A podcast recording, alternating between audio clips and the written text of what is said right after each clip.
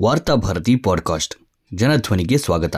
September ಇಪ್ಪತ್ತೊಂಬತ್ತು, ಎರಡು ಸಾವಿರದ ಇಪ್ಪತ್ತೊಂದು ಬುಧವಾರದ ವಾರ್ತಾಭಾರತಿ ಸಂಪಾದಕೀಯ. ನ್ಯಾಯಾಲಯದೊಳಗೆ ನ್ಯಾಯ ಲಯವಾಗದಿರಲಿ ಬೀದಿಯಲ್ಲಿ ನಡೆದ ಗ್ಯಾಂಗ್ ವಾರ್ಗಳ ಗತಿಯನ್ನು ನ್ಯಾಯಾಲಯ ಇತ್ಯರ್ಥಪಡಿಸುವ ಕಾಲವೊಂದಿತ್ತು. ದುರದೃಷ್ಟವಶಾತ್, ಇಂದು ಬೀದಿಯಲ್ಲಿ ನಡೆಯಬೇಕಾದ ಗ್ಯಾಂಗ್ ವಾರ್ಗಳು ನ್ಯಾಯಾಲಯದೊಳಗೆ ನಡೆಯುತ್ತಿವೆ. ಎಲ್ಲ ಭದ್ರತೆಗಳನ್ನು ಮೀರಿ ನ್ಯಾಯಾಲಯದೊಳಗೆ ನುಗ್ಗಿ ರೌಡಿಗಳು ತಮ್ಮ ಎದುರಾಳಿಗಳಿಗೆ ಗತಿ ಕಾಣಿಸುತ್ತಿದ್ದಾರೆ. ಹೀಗಾದಲ್ಲಿ ಬೀದಿಯಲ್ಲಿರುವ ಜನಸಾಮಾನ್ಯರ ಬದುಕಿಗೆ ನಮ್ಮ ನ್ಯಾಯ ವ್ಯವಸ್ಥೆ ಪೊಲೀಸ್ ವ್ಯವಸ್ಥೆ ಎಷ್ಟರ ಮಟ್ಟಿಗೆ ಭದ್ರತೆಯನ್ನು ನೀಡಬಹುದು? ಉತ್ತರ ದಿಲ್ಲಿಯ ರೋಹಿಣಿ ನ್ಯಾಯಾಲಯದಲ್ಲಿ ನಡೆದ ಗ್ಯಾಂಗ್ ವಾರ್ ಮತ್ತು ಮೂವರು ರೌಡಿಗಳ ಕಗ್ಗೊಲೆಗಳು ಶ್ರೀಸಾಮಾನ್ಯರನ್ನು ಈ ಪ್ರಶ್ನೆ ಕೇಳುವಂತೆ ಮಾಡಿವೆ. ಕಳೆದ ಶುಕ್ರವಾರ ನ್ಯಾಯಾಲಯದೊಳಗೆಯೇ ಕುಖ್ಯಾತ ಗ್ಯಾಂಗ್ಸ್ಟರ್ ಜಿತೇಂದ್ರ ಗೋಗಿ ಎಂಬಾತನನ್ನು ಆತನ ಎದುರಾಳಿ ತಂಡದ ಗೂಂಡಾಗಳು ಕೊಂದು ಹಾಕಿದರು. ಇಬ್ಬರು ಹಂತಕರು ಬಳಿಕ ಪೊಲೀಸ್ ಗುಂಡಿಗೆ ಬಲಿಯಾದರು. ಭದ್ರತೆಯ ಲೋಪವನ್ನು ಬಳಸಿಕೊಂಡು ದುಷ್ಕರ್ಮಿಗಳು ಕೃತ್ಯ ಎಸಗಿದ್ದಾರೆ ಎಂದು ಪ್ರಕರಣವನ್ನು ವಿಶ್ಲೇಷಿಸಲಾಯಿತು. ಸತ್ತವನು ಕುಖ್ಯಾತ ಗೂಂಡಾ ಆಗಿದ್ದುದರಿಂದ ಕೊಂದು ಪೊಲೀಸರ ಕೈಯಿಂದ ಹತರಾದವರು ರೌಡಿಗಳಾಗಿರುವುದರಿಂದ ಮಾಧ್ಯಮಗಳು ಮೃತರ ಕುರಿತಂತೆ ವಿಶೇಷ ಕಾಳಜಿಯನ್ನೇನೂ ವ್ಯಕ್ತಪಡಿಸಲಿಲ್ಲ.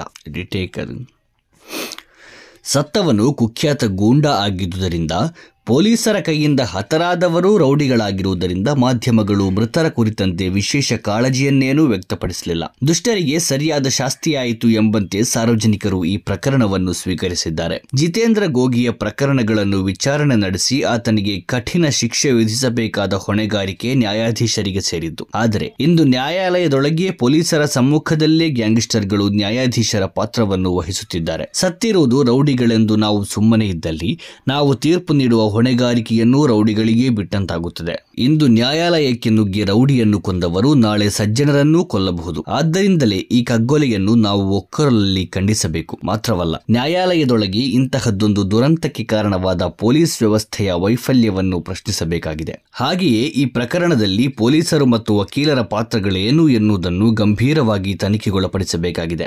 ನ್ಯಾಯಾಲಯದೊಳಗೆ ನುಗ್ಗಿ ಗ್ಯಾಂಗ್ಸ್ಟರ್ನನ್ನು ಕೊಂದು ಹಾಕಬೇಕಾದರೆ ಅದಕ್ಕಾಗಿ ಸಾಕಷ್ಟು ತಯಾರಿ ನಡೆದಿರಬೇಕಾಗುತ್ತದೆ. ಒಳಗಿನವರ ಸಹಕಾರವಿಲ್ಲದೆ ಹೊರಗಿನಿಂದ ಗೂಂಡಾಗಳು ವಕೀಲರ ವೇಷದಲ್ಲಿ ಬಂದು ದಾಳಿ ನಡೆಸುವುದು ಕಷ್ಟ.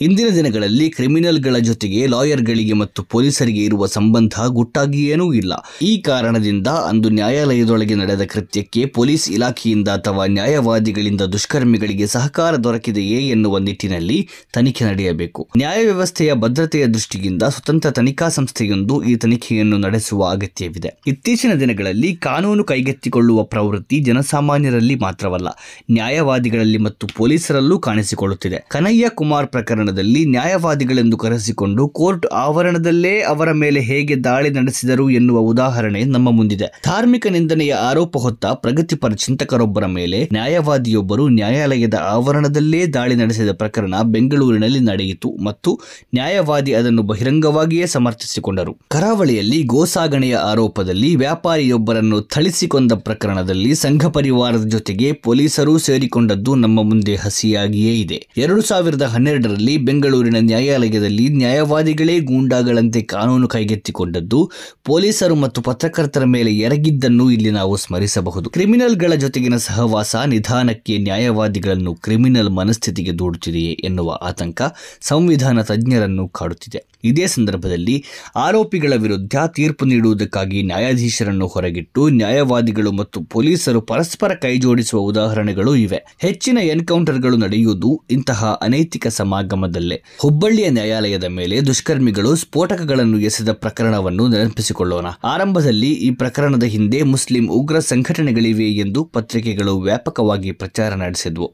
ಆದರೆ ಬಳಿಕ ರಾಮಸೇನೆಯಲ್ಲಿ ಕಾರ್ಯಕರ್ತರಾಗಿದ್ದರು ಎನ್ನಲಾದ ಹಲವರನ್ನು ಪೊಲೀಸರು ಬಂಧಿಸಿದರು. ಇವರು ನ್ಯಾಯಾಲಯದೊಳಗೆ ಸ್ಫೋಟಕ ಎಸೆದಿರುವುದು ಮಾತ್ರವಲ್ಲ, ಹಲವು ಹೆದ್ದಾರಿ ದರೋಡೆ, ಕೊಲೆ ಪ್ರಕರಣದಲ್ಲೂ ಗುರುತಿಸಿಕೊಂಡಿದ್ದರು. ಇವರಲ್ಲೊಬ್ಬ ಪ್ರಮುಖ ಆರೋಪಿ ಜಂಬಗಿ. ಈತನ ಕೂಲಂಕಷ ವಿಚಾರಣೆ ನಡೆದಿದ್ದೇ ಆಗಿದ್ದರೆ ಹಲವು ಉಗ್ರ ಚಟುವಟಿಕೆಗಳು ಹೊರಬರುತ್ತಿದ್ದವು. ಜೊತೆಗೆ ಅದರ ಹಿಂದಿದ್ದ ಸಂಘ ಪರಿವಾರದ ಒಬ್ಬ ಕುಖ್ಯಾತ ಮುಖಂಡನು ಜೈಲು ಸೇರಬೇಕಾಗಿತ್ತೇನು. ಜೈಲು ಪಾಲಾದ ಕೆಲವೇ ತಿಂಗಳಲ್ಲಿ ಸಹವರ್ತಿಗಳೇ ಜಂಬಗಿಯನ್ನು ಕೊಂದು ಹಾಕಿದರು. ಇಲ್ಲಿ ಕೊಂದು ಹಾಕಿದವರಿಗೆ ಶಿಕ್ಷೆಯಾಯಿತೇ ಹೊರತು ಜೈಲಿನೊಳಗೆ ಒಬ್ಬ ಅಪರಾಧಿಯನ್ನು ಕೊಲ್ಲುವುದಕ್ಕೆ ವಾತಾವರಣ ನಿರ್ಮಾಣ ಮಾಡಿಕೊಟ್ಟವರು ಬಚಾವಾದರು. ರಾಜ್ಯದಲ್ಲಿ ಮಾತ್ರವಲ್ಲ, ದೇಶದಾದ್ಯಂತ ಗ್ಯಾಂಗ್ಸ್ಟರ್ಗಳು ತಮ್ಮ ಎದುರಾಳಿಗಳನ್ನು ಕೊಂದು ಹಾಕಲು ಜೈಲುಗಳನ್ನೇ ಬಳಸಿಕೊಂಡ ಉದಾಹರಣೆಗಳು ಸಾಕಷ್ಟಿವೆ. ಈಗ ನ್ಯಾಯಾಲಯವನ್ನು ಬಳಸುವ ಧೈರ್ಯವನ್ನು ತೋರಿಸುವ ಹಂತಕ್ಕೆ ಪಾತಕಿಗಳು ಬಂದಿದ್ದಾರೆ.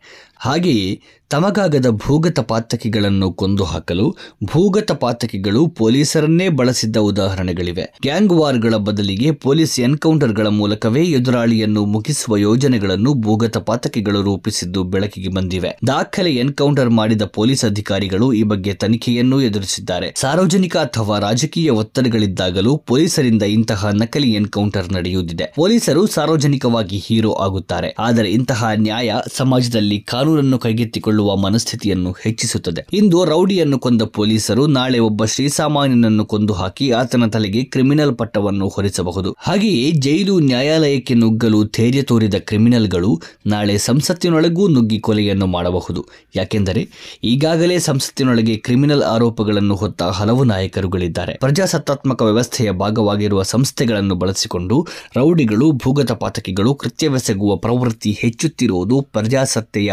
ವೈಫಲ್ಯವಾಗಿದೆ. ಇದನ್ನು ಇನ್ನಾದರೂ ಗಂಭೀರವಾಗಿ ತೆಗೆದುಕೊಳ್ಳದೇ ಇದ್ದರೆ ಮುಂದಿನ ದಿನಗಳಲ್ಲಿ ನ್ಯಾಯಪೀಠದಲ್ಲಿ ಕೂತು ನ್ಯಾಯಾಧೀಶರೊಬ್ಬರು ಸಂವಿಧಾನಬದ್ಧವಾಗಿ ತೀರ್ಪು ನೀಡುವುದು ಕಷ್ಟವಾಗಬಹುದು.